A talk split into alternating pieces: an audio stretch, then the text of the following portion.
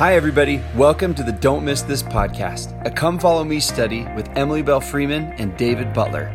We fill this show up with all the things we think you don't want to miss in the scriptures every week. Thanks for listening. We hope you enjoy the show.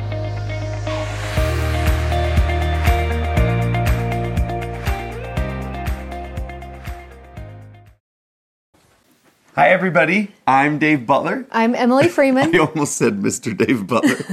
Well, that too. Is me also.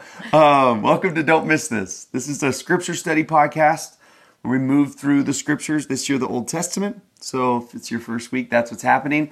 September, Isaiah, back to school and everything. And our family, we are getting back into a rhythm. You know, summer is just... That's my favorite part about September. Right. It is. It's like January. It's hard to say bye to summer because It's like, oh, I love schedulelessness. Yeah. But it's good for the soul to come back into a rhythm. A rhythm. Yeah. Yeah. Right. It's a rhythm. And what's it going to look like? And I've heard so many people talking about Come Follow Me. What is the fall rhythm of Come Follow Me going to look like? Yeah. And last night, a lot of people were talking about the app to me. And so... that's one thing that you might, if you're getting back into a rhythm of Come Follow Me again, study every night or every morning on the app. We have an app if you don't know. If you want to know more about getting it, you go to don'tmissthisapp.com and then you can see all the information. Don't go to the app store or you'll be confused. You have to go to don'tmissthisapp.com first. And one of the things that we include every week is a daily section. So for every weekly lesson, there are 5 mini little lessons that go in that block of scripture. They're like 5-minute lessons, which I love because when my kids were all at home, I used to drive them to school every day. We didn't have a bus that went to our school. And so we did our family scripture study in the car, which I loved because everybody was like contained. Couldn't go anywhere. Yeah. And the fun thing about the dailies are... it is one thing, a question every day you can ask, a song you can listen to, a quote that has to do with what we're learning that kind of gives your kids something to think about as they jumpstart into the day. Or like for me in the morning, I love my first 5 minutes just to be, what do I want to be pondering today? So that is what I love those for. Yeah, here's an example of one from the Psalms. It was on Tuesday, and there's a scripture with every one of them. Make a joyful noise unto the Lord, all ye lands. Serve the Lord with gladness. Come before his presence with singing. And then just this suggestion, to fill today with a joyful noise to the Lord all day long. Put a speaker on the counter, play your favorite worship songs, maybe the Don't Miss This Old Testament playlist, sing, play an instrument, just fill the day with joyful noise. So just sometimes little thoughts like that, sometimes questions, things to think about. If that will help you out, in that daily section, you can go to don'tmissthisapp.com for that. And maybe that'll be a good part of getting back into the rhythm. Fun. So last week, we talked a lot about how to study Isaiah, which we thought might be helpful for you because we're going to do 5 weeks of Isaiah. This is week 2. And when we did that... so if you missed that, go back. If you're interested in that, go back to last week. If you missed last week, sort of for like a... just an overview. Yep, it's going to give you ideas of, especially if you're teaching with your family or teaching a Sunday school class, it might just give you a different idea you could actually focus on for every week if you wanted to. And we put those 5 things on one of our tip-ins right here. We'll also include those. They'll be in the newsletter, and they're right under the YouTube instructions or description or whatever you call that. They're right there from last week's video. So if you want those 5 things, you'll be able to find them. A lot of you have asked if you can still get these tip-ins, which they are sold out, and we are not going to do another reprint. But we have talked to Deseret Book about doing a digital digital version, which should be up by the time this video is up. So you'll have to print them at home. But for those of you who are looking for those, which it was a significant amount, that's going to be our solution, is there will be a digital version that you can find on there. So last week we talked about how to study Isaiah. This week we want to talk about where Isaiah fits in the story of the Old Testament. So you're going to want to pull out your timeline and just kind of have a look at what was going on in the world, and where was Isaiah preaching and and what was kind of happening. Okay, so you remember after our three kings, right? Saul, David, Solomon, the kingdom split into two different kingdoms. Northern kingdom. And a lot of people actually asked about this while you're here. I'm remembering. We gave an answer, but we'll say it again. The numbers that are on here are the number of kings is the first number, 19, and how many of them were righteous? 0. Mm-hmm. Southern kingdom, 20 kings. How many of them are righteous? 8. That's why the southern kingdom lasts longer. So chronologically what happened is the kingdom split, and then Kings and Chronicles, those two books, really talk about a lot of what is going on historically with those two different kingdoms, and it goes back and forth between the two of them, okay? Then when we swing back around to Isaiah, Isaiah comes later in like the pages of the Bible, but he's at the same time as some of these kings during this time when the kingdom was split. So he's living... This line right here, everything above this is everything that's happening in the northern kingdom. So this is Elijah and Elisha's time period. And just as they're going to get taken by Assyria. And then they're going to scatter everywhere. Just before that happens, in the southern kingdom with Jehoshaphat and Hezekiah, you'll see Hezekiah's story in Isaiah as we're teaching Isaiah. Because this all happened at this time right here. This is still before Lehi leaves. So Nephi would have known about all of this. He would have grown up hearing about Isaiah. Right. As he got, this is about where Nephi is going to live, is clear here. Yeah, so he is a prophet and actually prophesies to both kingdoms. Sometimes they would talk to one or the other, but he lives right in that time period, right before the northern kingdom gets scattered. So he's going to warn them about that. And then he's going to use the northern kingdom scattering as kind of a warning to the southern kingdom also. So that's kind of where he fits, is he's right in there during this like really reckless time for both kingdoms. So we are going to, as we go through Isaiah... This is on spot 38. 38. We're going to look at different characteristics or attributes or missions of Jesus Christ. And this week, the one we're going to focus on is Jesus Christ as the deliverer as we go through these chapters. And we'll be putting on a different Isaiah word for Jesus Christ as we go every week. This week, 38, deliverer. Yeah. So one of the things that, one of the reasons that Isaiah is super valuable, and maybe this is just helpful as like just another overview type thing. Another reason he's super valuable is because he, as a prophet, actually gives the entire covenant story. Like he gives the entire history of God's covenant people. And they go through lots of different phases. There's phases of when that covenant was made, you know, with the house of Israel, the blessings they enjoyed by being in covenant relationship with the Lord, him fulfilling some of those covenantal promises, a promised land and posterity, and then trying to, remember, he plants them in the promised land so that they can influence all the other nations. And now you're going to watch them turning against him. And then the apostasy that will happen because of that, and the kind of the negative effects of breaking that covenant relationship.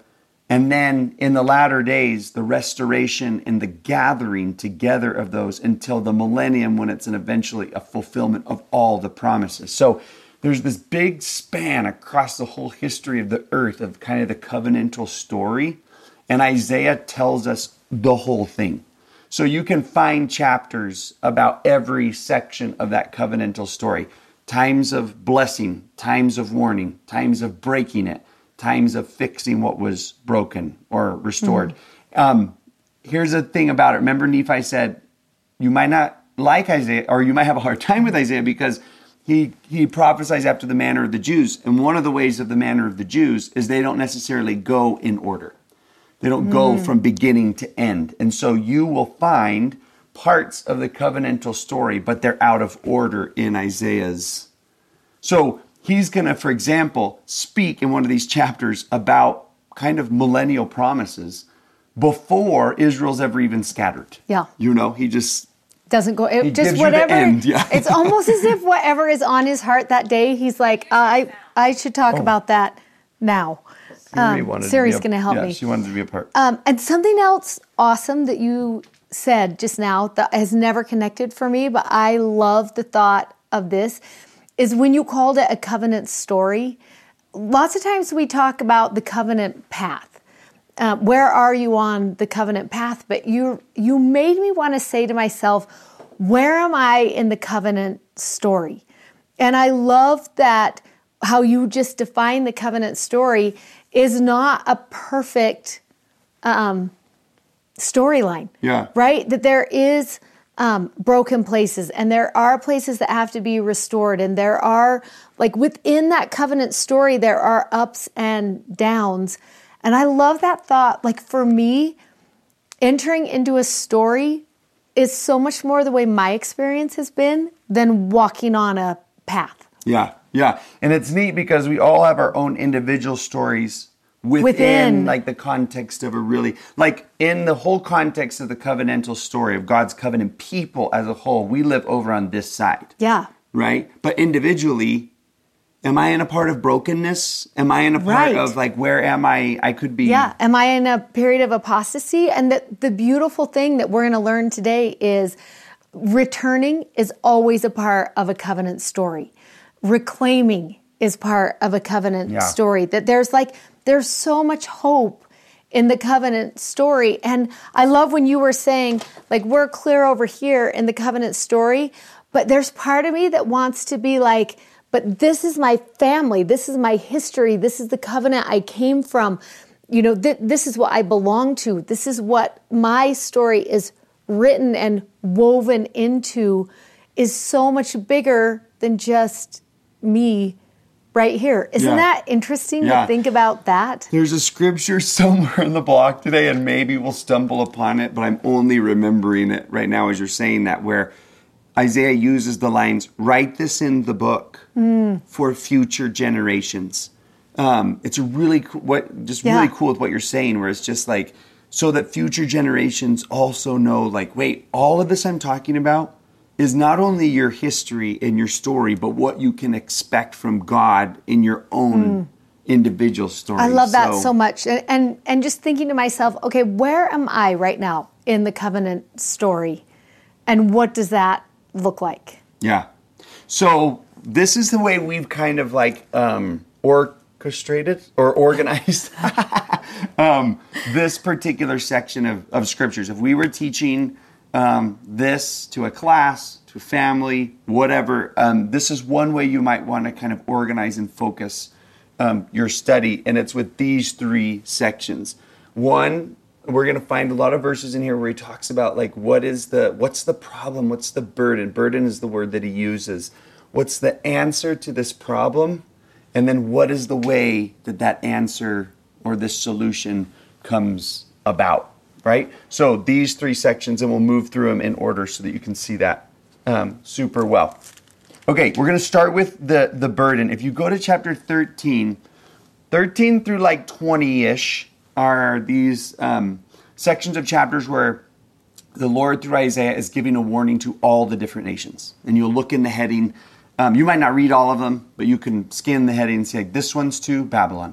This one's to Egypt. This one's to Assyria. This one's to just warnings to each of the different nations, which is cool. I only bring that up because one of the aspects that's neat about Isaiah is you see God as the God of the whole world. He is the God of Israel. That's a name that we know him as. He's also the God of Egypt and the God of Babylon too, right? Like, he's a God of all these different nations. And 13 starts off with this verse 1, the burden of Babylon, which Isaiah, the son of Amos, did see.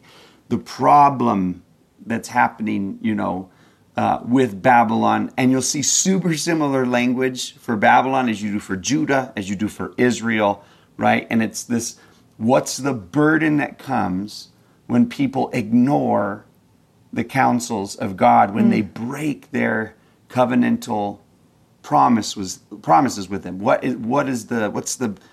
going to happen because of that? Yeah, which I love, and breaking of the covenant relationship. What does that look like? And as he describes what this looks like, a lot of the language will sound like second coming language, which I think is really interesting because I think the Lord does follow patterns. And what happens in the destruction of Babylon is going to be really, Babylon then is going to be really similar to the destruction of Babylon now. Right. I feel like. And so we can see similarities as we're reading through in 13, and you might do that in some of your classes where you're looking for what are the similarities between what he prophesied and they actually saw, and what's been prophesied for us and what that will actually look like.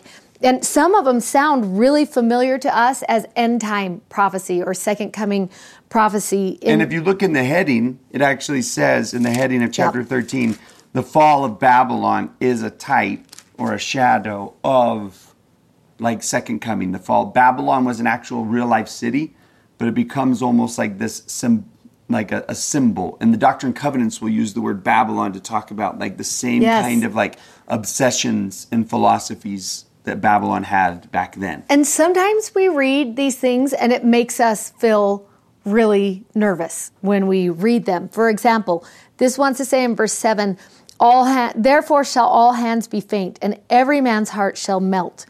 And they shall be afraid. Pangs and sorrows shall take hold of them. They shall be in pain as a woman that travaileth. In verse 10, the stars of heaven and the constellations shall not give their light. The sun shall be darkened in his going forth, and the moon shall not cause her light to shine. And in 11, I will punish the world for their evil and the wicked for their iniquity. I will cause the arrogancy of the proud to cease. That he's going to go through and he's going to describe all of this end time language. In verse 19, it shall be as when God overthrew Sodom and Gomorrah. And so we kind of see these types, right? We saw it with Sodom and Gomorrah. We're going to see it again with Babylon here, and we're going to see it again with the second coming. And I think one thing that is super interesting about this burden part is the part that we're going to talk about in a minute, that within these scriptures of the hard that's going to come, there is always the hope that is going to come also. And we were at dinner a couple weeks ago with some friends, and we had it was a dinner that lasted for a long time. We just sat there, and we were in this beautiful city, and the window was open, and there was the possibility of rain, and so it just was kind of like one of those really nice evenings where you can just sit and talk. We had nowhere else to be but there. Don't you wish you had more moments like that in your life? I do. I started planning them in. Yes, that's what you have to do. Remember that's tea right. Time. Yes. It really is. And like, those moments where you just pause and be in relationship with someone. And it just was like a really good conversation, during which the second coming came up. And then our good friend who was at the end of the table was like, oh, I hate second coming things, and I don't want it to be in my lifetime, and I hope it is, you know, far away from where we are. And if you know us at all, we like want it to be tomorrow. And so that was my instant reaction to this friend is, no, you want it to be tomorrow. And he's like, no, I don't want it to be tomorrow. And I was like, no, you actually do. And he's like, no, I've read all about it, and there is nothing in me that wants it to be tomorrow. And then I had told him how you and I had taught that whole master class, and how the book of Revelation, one of the things we teach in that master class that is probably one of my favorite parts of that master class is that there is hope spread out through the book of Revelation. You will read several chapters, and then there will be like this pause of hope. And he'll remind you, it's all going to be okay. Jesus is going to take care of his people, and everything, all the wrongs will be righted. The tears will all be wiped away. And then you go back into what it's going to look like. And then there's that like interlude of hope again, which is what I think we called it. And the interesting thing for me as we've been reading Isaiah is realizing Isaiah did the same thing. Yeah. He wanted to bring hope into the story, that there's going to be hard, but there's also going to be hope. And that's important for us to remember, is to find the good there. And that's one of my favorite things when we teach about the second coming is every time we teach about the second coming, people leave saying, I'm actually as excited as you are now because of the hope of what's about to come. So you're going to read hard things in here, but you want to balance that, and Isaiah will balance it with hope. Right. So when you're teaching, and if you're not reading all the way through, you might accidentally skip over some of those. And so it's always nice, to bring those in when it talks about some of that stuff. P.S. If you're interested in that masterclass that we did on the second coming with the book of Revelation, you can go to our website, don'tmissthisstudy.com, and then you'll see a section there for it where you can find it. It's called courses, I think, on there. Under courses. But there is, I'm going to show you one of those hopes that comes right here in just a second. But also there's something I think we'll come back to this, but let's just say it now and then maybe again. There are a couple things, like sometimes when the Lord is speaking in this way, it's a warning voice, right? Where he's actually like painting a picture of what happens when you just let the natural man run wild. Like, you will see a lot of chaos language in here. The sun's darkened, the moon, things are spinning and reeling. He's like, this is just what happens when you let your carnal nature take over internally. And then if a whole society lets that happen, this is what goes on. Well, and I love that, because as I was reading it, I was like, in Isaiah's time, the stars and the constellations and the sun and the moon would have all been used for navigation and direction. And it's so interesting to me that he's like, let me try and explain to you what is happening. Like, really, literally, the sun might be darkened and the moon might turn to blood and the stars might be hidden. But also figuratively, I love that he describes a time of wickedness so great that it's actually hard to navigate through it. Like, it's just hard to navigate through. Who do you listen to?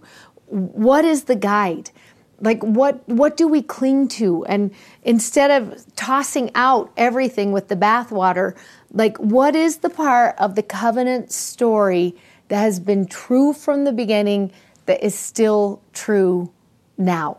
And how do we cling to that in times where it's, like, crazy? Right. So the Hope chapter is 14. It's actually a really fun chapter. And it's so fun because it comes right after 13. So 13 is just on top of it. Taking over. And then just kind of in the middle of chapter 14, it starts saying phrases like this. Chapter 14, 7, the whole earth is at rest and quiet, and they break forth into singing. And you're kind of like, what? And 3, I love 3, do 3. Oh yeah, verse 3. It shall come to pass in the day that the Lord shall give thee rest from thy sorrow and from thy fear and from the hard bondage wherein you were made to serve under this enemy that you had. Babylon was an enemy to Judah, and we all have things fighting against us, and the Lord promises, I'm going to rid you of those enemies someday. And he goes and he kind of compares... You're going to see a comparison between the king of Babylon to Lucifer, where he says, thy pomp is brought down to the grave. This is verse 11. The noise of thy vials, worms are spread over thee and under thee. Verse 12, how art thou fallen from heaven, O Lucifer, son of the morning? For thou hast said in thine heart, I will ascend to heaven. I will exalt my throne above the stars of God. I will sit on the mount. I will ascend. But 15, you will actually be brought down to hell, to the sides of the pit. And I love 16 so much. So it's the best verse. And it says, and they that see thee shall narrowly look upon thee and consider thee, saying, is this the man that made the earth to tremble, that did shake the kingdoms? And it's just this idea of one day, these enemies of yours, this evil, this viciousness that's in the earth that seems to be so pervasive and seems to be winning, we'll look at it and just like on the roadside, like roadkill, and be like, was that it? That's what caused so much. It's like almost like pulling a splinter out of your foot. And when you get it out, you're like, that's what caused all that like trouble? Yes. Just that? Yeah. Just kind of looking at it. And that's sort of like this idea of hope. It's like one day all of that will be gone from you. Here, if you go over to chapter 24, there's more kind of description of why the problem actually exists. Verse 1, more of that chaos language where things just seem turned upside down, and it affects everybody that's there. And verse 5 is the reason why. The earth also is defiled, or is experiencing these consequences, because they've transgressed the laws, they've changed the ordinances, and they've broken the everlasting covenant. That's so good. Right. And he's like, this is why you have cut yourself off from the grace, mercy, direction, inspiration, power, and protection of the God of heaven and earth. Like, that's what it means. It's not an idea of like, oh, because you broke the rules, and so now here's your punishment. You have gone against like the natural law of the universe, against the laws of God himself, and there is a punishment that comes from that. Well, and I think it's less of a punishment too, and more like of a consequence. Result consequence. Because I want to say, when you choose to transgress the laws, change the ordinance, and break the covenant, you are choosing to remove the privilege of God from your story. Right then. You're choosing that. And the more people who choose that, then the less we have of all of those things that come as privilege with a relationship with God. Yeah, and I would say, and if we have to remember that the new and everlasting covenant was the solution to the broken, carnal, sensual, devilish nature and world, right? Yeah. So if we take the solution away, it's almost like taking somebody off of their medications or something. It's like now, right? It's like now you've removed like what could help you, and you're now your body will just disintegrate and move into chaos, which is because this is meant to heal. Right. And if you take away the healing, then all you are left with is the burden. Right. That's what you're left with. Right. So God's going to use that word punishment throughout Isaiah, but I think it's nice if you consider, wait, it actually might be a consequence. Mm-hmm. I think, this is my thinking, if I were to do percentage-wise, that the majority of what we would say are the punishments of God. I put that in quotes for you podcast people. The punishments of God are actually more just him allowing the natural consequences of sin take their course, right? Yeah. Let free will have its reign or whatever. And I always think about this because sometimes we wonder, like, what does that look like in a soul? And for me, it's really easy to see. What does that look like in a yard, right? When we were gone from this place for a month, when I came back, just naturally, what happened is my grass grew too long. Weeds took over my flower beds.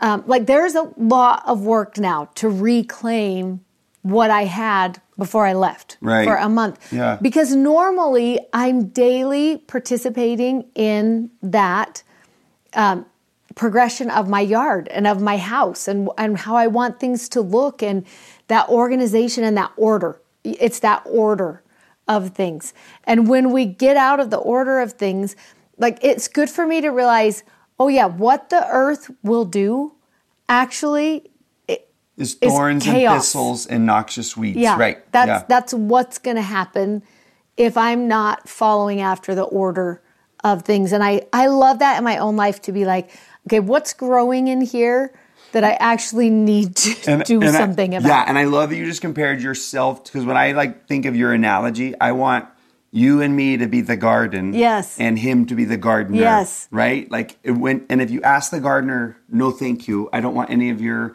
remedies, then, and when you came back, you really uprooted stuff and you did hurt to the... And there's still more. I keep procrastinating because I'm just like, ugh. It's going to take so much time to get it back to where it was, but I can. Yeah. But I can put the time in. And where I was going with that was to say that the Lord will say things in here to Judah and Israel. I'm going to scatter you, and I will cause this to happen to you. And and it's like things that you're like, wait, why are you doing that? And it's because my intention is... Sometimes I have to pull things out of you. I have to allow you to be humbled if you're ever going to turn back. Yeah, and I like that you use that word allow, because sometimes when I look at it, I did not cause those weeds to grow. Like, I wasn't like, I will now cause weeds to grow here. But my choices allowed that to happen. Yeah. And I think sometimes when you look at that I will of the Lord, and it can put him into a character of God that like doesn't resonate well with me, that it's less of a I will punish you as much as I will allow the consequence of what you've chosen to come. And that's going to feel like punishment. That if you remove the gardener, then what you're allowing is things to come up into that place that you maybe didn't actually want in that place. And I think that's important, that as we think about all of these things, to realize God will allow mortality to do its work in us. And if we are not living in a way that allows, I wish we had written down those 6 things you said, they were so good, but his spirit, his direction, his guidance, his protection, all of those things. If we're living in a way that we're not inviting that in, then we're inviting in the opposite of those 6 things that you said. When you read, and you read the language of, I will punish, I will vex, I will consider that another translation that might be like, I will allow these things, to take their course and to happen as you go through. So these verses right here that we're just reading, where it's this section, these are things that Moroni quotes to Joseph Smith. It's really, really similar language to Doctrine and Covenants section 1, where the Lord says, there is a calamity in this world, and I'm going to remedy it. And the calamity came from almost these same words. Yeah. And so you can see, right, they're quoting Isaiah because Isaiah's talking about their part of the covenantal story. So you're going to see connections between the restoration and Isaiah's words. And again, there's little verses of hope that like pop up in here as it goes through some of that language. This one's so cute. 13, it says he's going to shake the olive tree. Like after everything's dead on it, he's going to go back out to it and shake it and just see if there's any good fruit left. Like one more time. And there's a lot of, language of, the little remnant. I'm going to preserve this remnant that's here. And you can read through some of these and you'll get some of the same language. But let's jump down to... Do you want to go to 28 these first at the bottom. Or 30? Let's do this... I threw this verse in there because I thought Isaiah's words were so cute. He says, where he's talking about when you try and take like the advice and counsels and philosophies of the world as your own, he says, it'll be like the bed is shorter than a man can stretch himself on, and the covering narrower than he can wrap himself in it.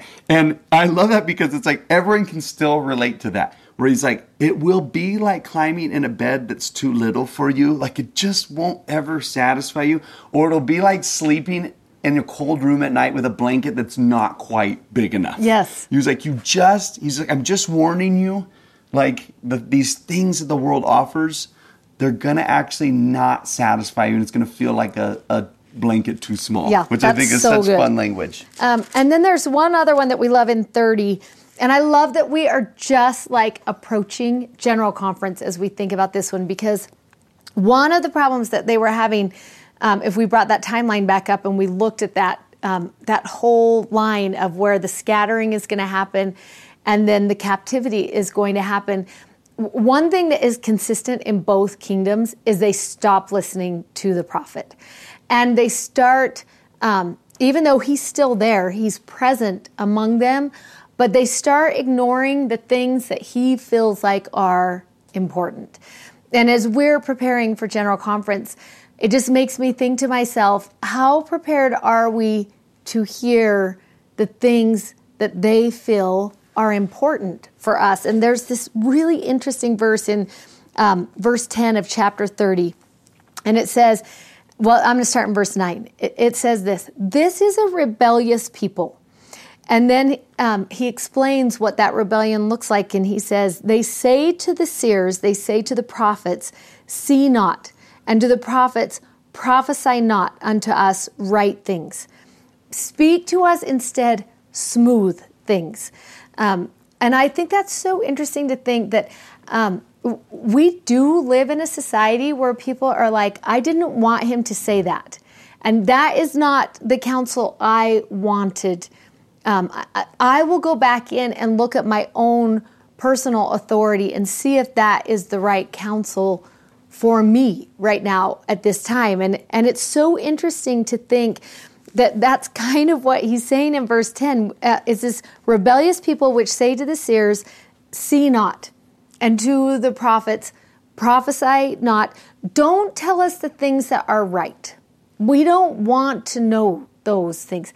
Tell us the things that are smooth, mm-hmm. that fit society, that fit culturally, that fit the way that would make life smoother for me. I actually want you to say those things instead. And it's so interesting when you talk about a covenant story that language has actually happened before. Like, this was a time where people were actually, that's what they were saying, is this is what we want you to teach instead. We'll tell you how we want you to teach it. We'll tell you how we want you to say it. And then what happened after that? Then scattered, and the consequences and everything that happened, with there.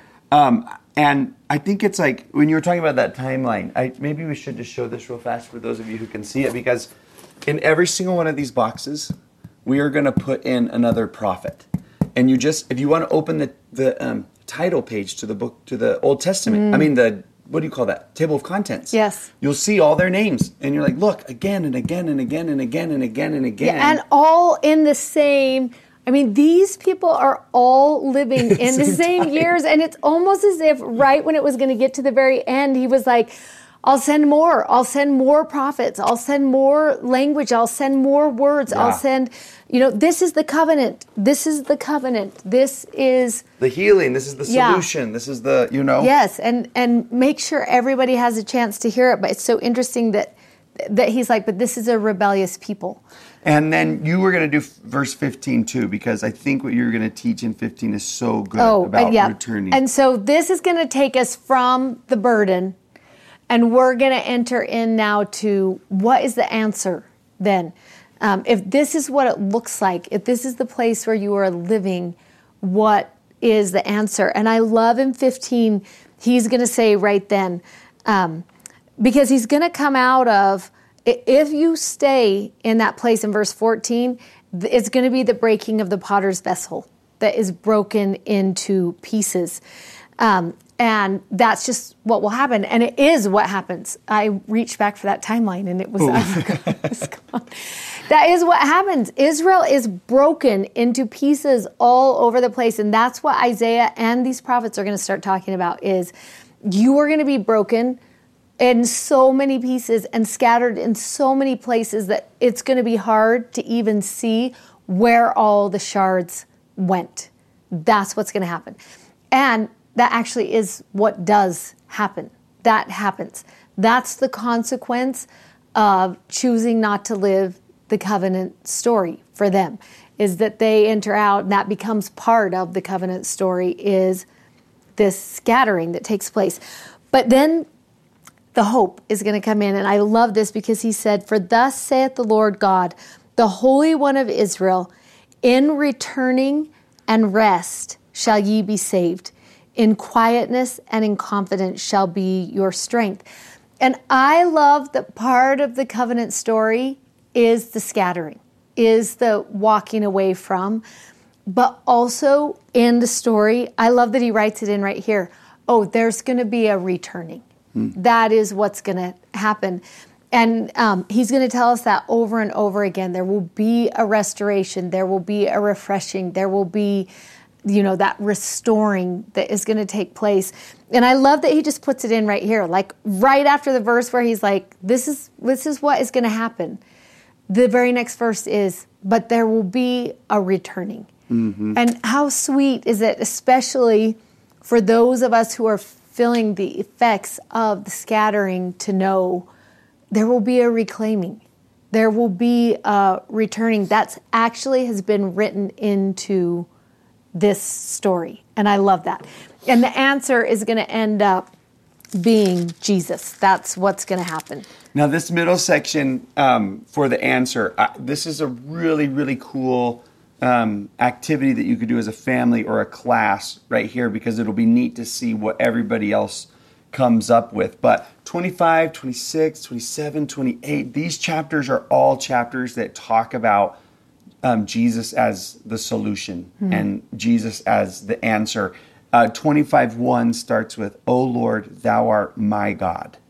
And there, that language of mine, that covenantal language, suggests a returning. It suggests like, oh, you've come back, you know, into relationship. There are two phrases in 25:9. So what you might want to do is put this up on the board or put it on a top of a piece of paper or something like that for yourself or for the class.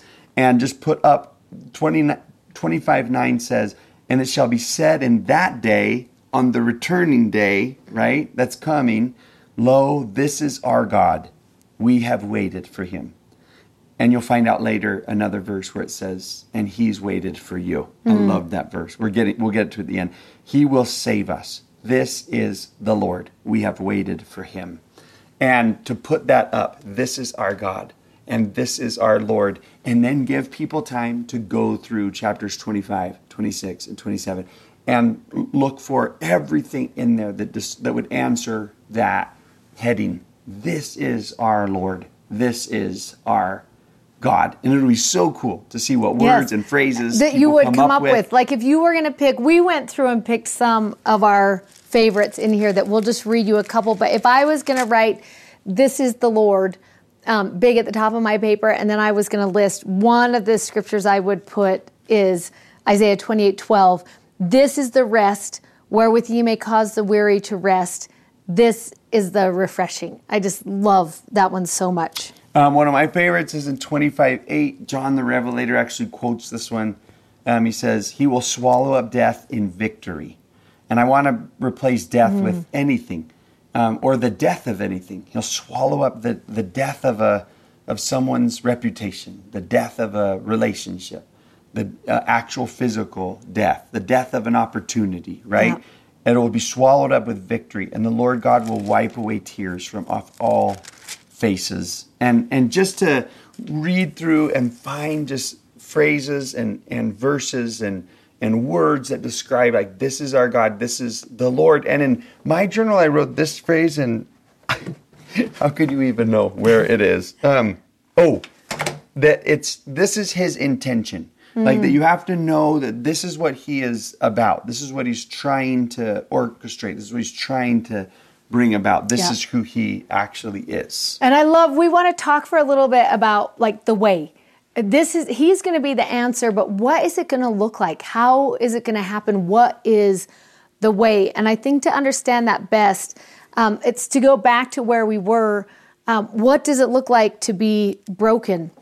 And in 29, you're going to see in verses 13 through 16 some of what brokenness looks like. Pause. Can we rewind for 1 second? Yes. Not the video, but I just, like, this verse right here, this 28:16, I forgot, it was so awesome, because when you're talking about, there are a lot of voices and there are a lot of philosophies out there, and there is a lot of, like, confusion in, wait, I don't know how to get, I don't know then what's right. Like, you know, it's so hard to navigate our feelings, what we see around us and everything. And I just think it's neat that you find that verse you read, 15, that says, listen, in quiet moments, you're going to find your confidence of what to choose you're going to do. Some other verses you're going to find are little by little, precept by precept. You know, he's like, don't worry, I'm going to guide you along really, really gently through there. Or this 16, I will lay a foundation, a tried stone, a precious cornerstone, a sure foundation. Like, I am going to, like, move you through this in confidence. And I can bear the weight of it. Right. It doesn't matter how heavy this part is for you. And I love about line upon line and precept upon precept for this fact. It makes me feel like he's not going anywhere. You know, he's not going to be like, okay, this is how you get where you're going. You're going to go straight for 3 miles, turn left, take your second right, look for the tree on the corner. Like he doesn't, and then, okay, good luck. I love that he's like, oh, I'll be with you. So when you need to turn, I will say, oh, let's turn here. I know, this is why I love Jenny has a really, really good sense of direction. Yes, so does Greg. Mine's -5. Me too. Mine's so bad. And when we drive places, I tell her, be like Siri. Because I really like that she's like, even though it's annoying to everybody else, it's really helpful. And she's like, in 2 miles, you're going to be turning right. In 3/4 of a mile, you're going to be turning right. In 1/2 a mile, you're going to be... Yes. Now it's time to turn right. And you're just like, instead of like not knowing, like it drives me crazy to be driving and not knowing. I'm like, wait, how far am I? Go left, go left. Yeah, I was like, how long am I on this road? I need to know. Yes. And so it's just nice that Siri's like, for 3.2 miles, you're going to be on this. And maybe that's accident how God, ahead. Yeah. And maybe that's how God talks to us, where he's like, we don't realize, but Isaiah is Siri. It's like him like, if this is how you continue, in about 3 miles, this is what it's going to look like from here. Yeah. You know that he really is just like, but if you get there and there's that big accident, well, I'll take you around it. You know, I just love that he's like, I'm going to be there. Yeah. So this is our God. This is the Lord. That's what he's like. Okay. That's so reintroduce good. This section of the way because I interrupted. So we're going to talk about how is he the answer? Like, what does that actually look like? What is the way? And in order to understand it best, I think it's best to just set up what does broken look like. And he says this in 29:13, for as much as this people draw near me with their mouth and with their lips do honor me, but have removed their heart far from me, and their reverence toward me is taught by the traditions of men. Isn't that an interesting verse where you're like, this is what it looks like for the covenant to be broken? That you talk about me with your mouth, and like your lips are saying the right things, but your heart isn't in it. Like I don't have your heart. And instead of learning reverence toward me from me, you're going after the traditions of men to figure out what does worship need to look like for me? And you know, how does holiness need to look for me? You're letting the traditions of men actually teach you that, and that is broken. That's broken, which I love that he just kind of spells that out for us. I think it's so interesting in verse 15 when those people want to say, who sees us and who knows us? Like, does God even know who I am? And I love in verse 16 when he says, surely your turning of things upside down is going to be esteemed as the potter's clay. For shall the work say of him that made it, he made me not? Or him who framed the thing that was framed, should he say of him that framed it, he had no understanding of who I am? And that's broken, Isaiah is telling us. That is not right. That's not what covenant relationship actually looks like. And it's not what any relationship looks like, right? Yeah, and I love that he's going to spell that out for us, that he's like, let me show you what broken looks like. And it's cool to like take those, P.S., you might recognize those words. This is what the Lord says to Joseph in the sacred grove, right? Yeah. And you would consider it a broken marriage if you were like, you're going through the motions, but your heart's not in it. You're hiding things from me. You're not taking any of my advice. You're not looking to me. You're looking to everybody else outside the relationship for answers and everything. And so it's like you can see, like, you know. And again, if we excuse all of what that relationship, like, we won't reap any of the benefits and blessings of the relationship if we're not in it. If we're not in it, right? Yeah. He says this.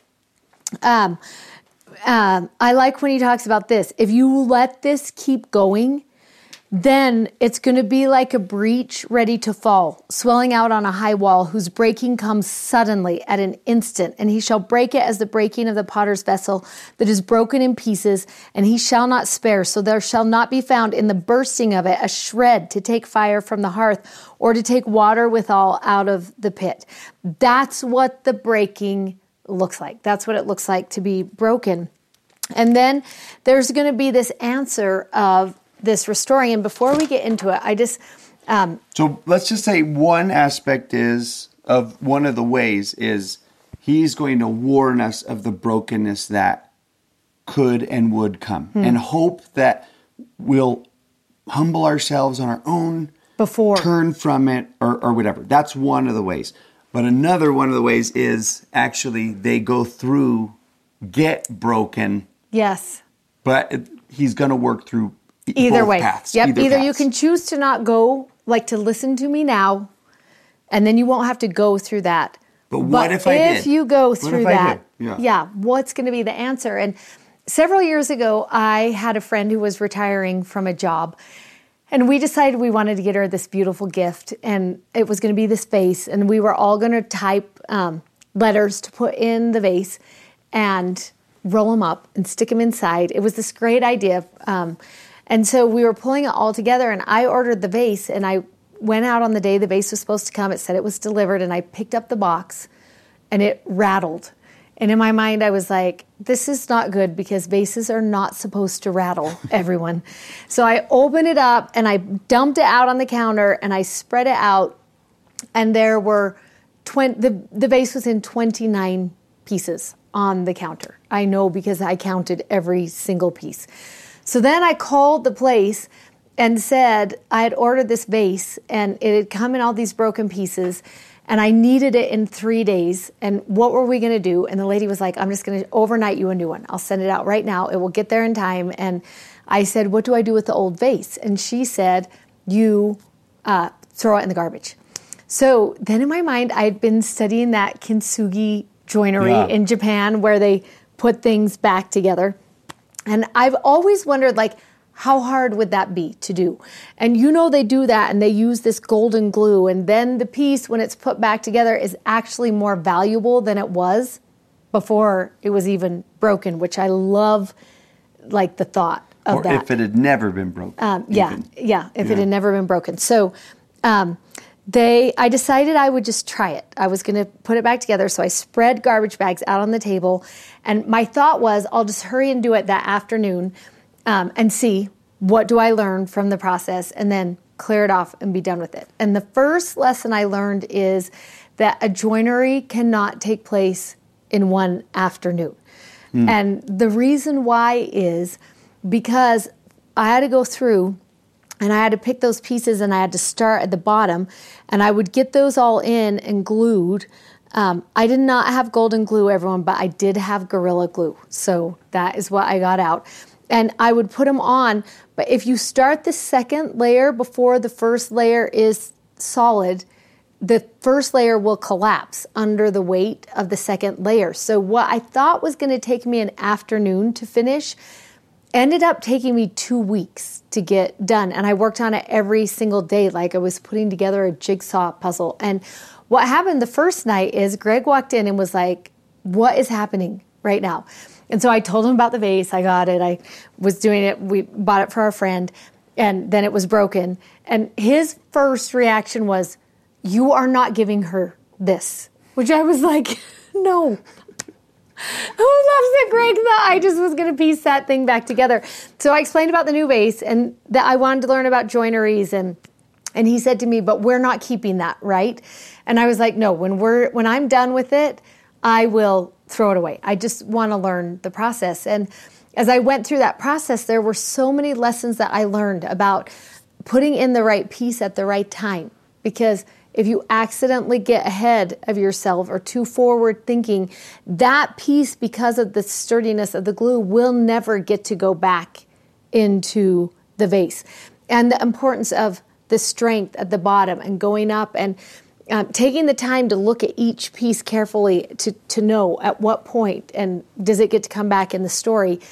And when the vase was finally done, I had such a feeling of like accomplishment. It was better than any jigsaw puzzle I've ever put together in my life. And then what happened is I never threw away the vase, everybody, because I was so attached to it by the time I was done.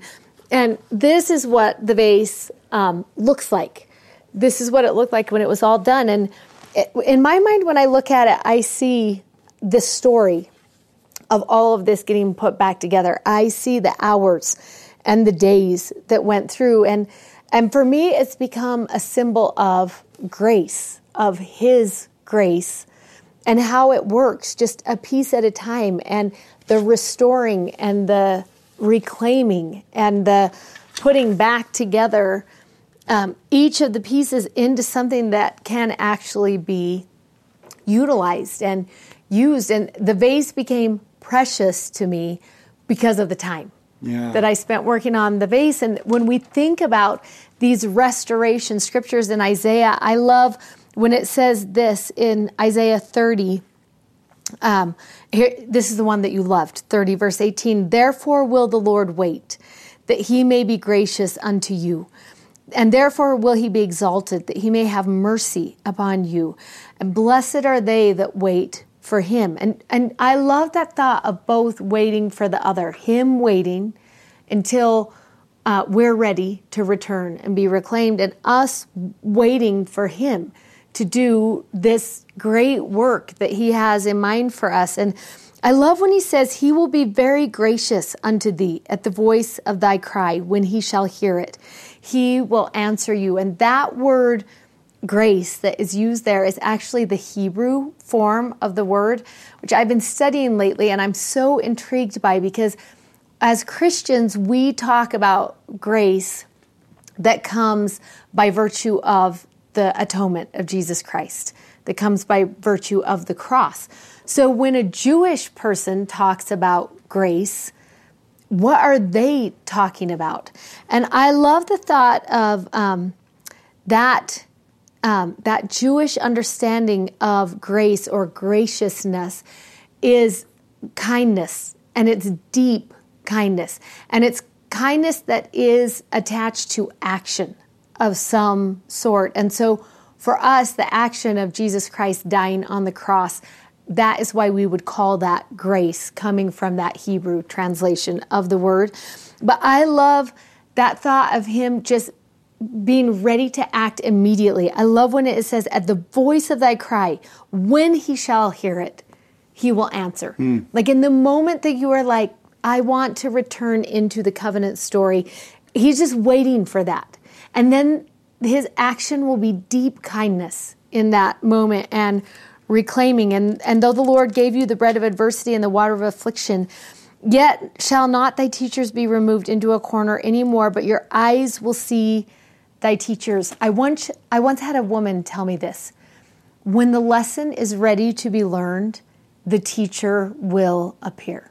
Do you love that? Yeah. And I love that that's kind of what He's talking about there. Like, when you are ready, He will be ready. Yeah. Too. He will be ready. And He's just waiting. Yeah, and every teacher ought to not be frustrated by that. I'm not reaching everybody. And it's just like, oh, that's because some are ready to have a teacher and some are not. Yes. And those who are not, you don't give up on them. Yes. But they will be eventually. Yeah, someday. Yeah, and when the lesson is ready to be learned, the teacher will appear in that moment. And the way that it keeps going, I think, is so cool. It reminds me of the C.S. Lewis quote where he says, then, like, starting in 23, it's going to talk about, these are all words that are like promises to covenant Israel, right? Then, once we've turned back, shall you have the rain of thy seed again, and you'll sow the ground, and the cattle will feed in large pastures. Verse 25, there shall be upon every high mountain and every hill rivers and streams of water. And look at this reversal. Moreover, remember the moon wasn't going to shine anymore, yes, and the sun wasn't. Moreover, the light of the moon is now going to be as light as the sun.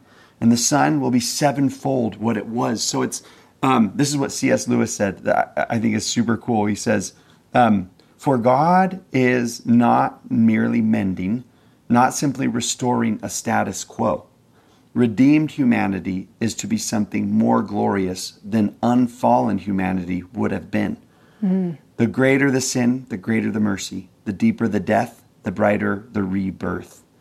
And this idea of, and he's going to restore you, not to what you were, but to something, you know, even greater and better. Yeah, I love that so much. There's just so many good things here. And all of these are all great restoration verses, and some of them are going to sound, for example, like 29:14, like the grand restoration, you know, that we talk about as Latter-day Saints, the solution to the broken covenant, right? And those verses are great to read, again, in the covenantal story as a whole, but also like to consider that God is doing these great and marvelous works within individual lives and individual families and individual stories also. Like, there is the restoration that belongs part of the big story, but there's also like a restoration that belongs in my story. Yeah. And I actually really like these verses, and I don't even I love plants. But at the end of 28, this is like an analogy that like wouldn't, unless you're like a farming community, it's not that good. So shout out to my Idaho people there, right? He says in 24, doth the plowman plow all day to sow? Doth he open and break the clods of his ground? Again, there is value in brokenness. He sees brokenness as an opportunity. And then he says this, when he hath made plain the face thereof, does he not cast abroad the fitches, and scatter the cumin, and cast in the principal wheat, and appoint a barley, and the rye in their place? And then at 27, for the fitches are not threshed with a threshing instrument, neither is a cartwheel turned upon the cumin, but fitches are beaten out, and cumin with a rod. Now, you have to read a commentary to know what in the world is happening here. Yeah. What's happening is he says, oh, there's a really particular way to sow cumin and to reap cumin. And there's a really particular way to sow wheat and to reap wheat. And if you try and use the wheat process on cumin or the cumin process on wheat, like you might break cumin or you might not help wheat the way that you need to. And it's a way of teaching and showing that the Lord is going to reach into each of our stories in an individual way, in a way that he knows that we need. If you're wheat and I'm cumin, he's going to deal with me like cumin. Yes. And he's going to deal with you like wheat. And it's summed up in this verse 29, this also cometh forth from the Lord of hosts, which is wonderful in counsel and excellent in working. Like he just knows me. This morning, Caleb said to me, he turned to me and he goes, he's my 7-year-old. He was like, I've known you my whole life, you know? And I was like, and then I thought, and I said back, yeah, and I've known you your whole life. And I just thought of that when reading this, just to think like, I really do know him. Yeah. Like I know his unique personality. And so as a parent, I'm going to orchestrate things and teach in a way that's him, because I know him. Yeah. And it seems to be teaching God's going to do the same. He's going to restore us in the way. Yeah, and I love that when it is like, and he's excellent in working. Yeah. You know? Yeah. But you're like, oh, well, then I don't have to worry as much as I have been worrying. Yeah. He is excellent in working. Yeah. He knows what to do. Right. Yeah. So anyways, hopefully this is a really, really great lesson. And this is a great way to teach it and help people see like all of these beautiful attributes about the Lord in this section. Yeah, we hope you are loving Isaiah so far. Okay, part 3 next week. See you then.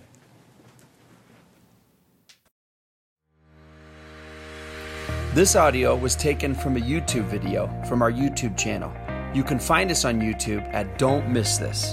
Also, sign up for our newsletter at don'tmissthisstudy.com, and you can follow us on Instagram at Emily Bell Freeman and at Mr. Dave Butler. Thanks for listening. Bye.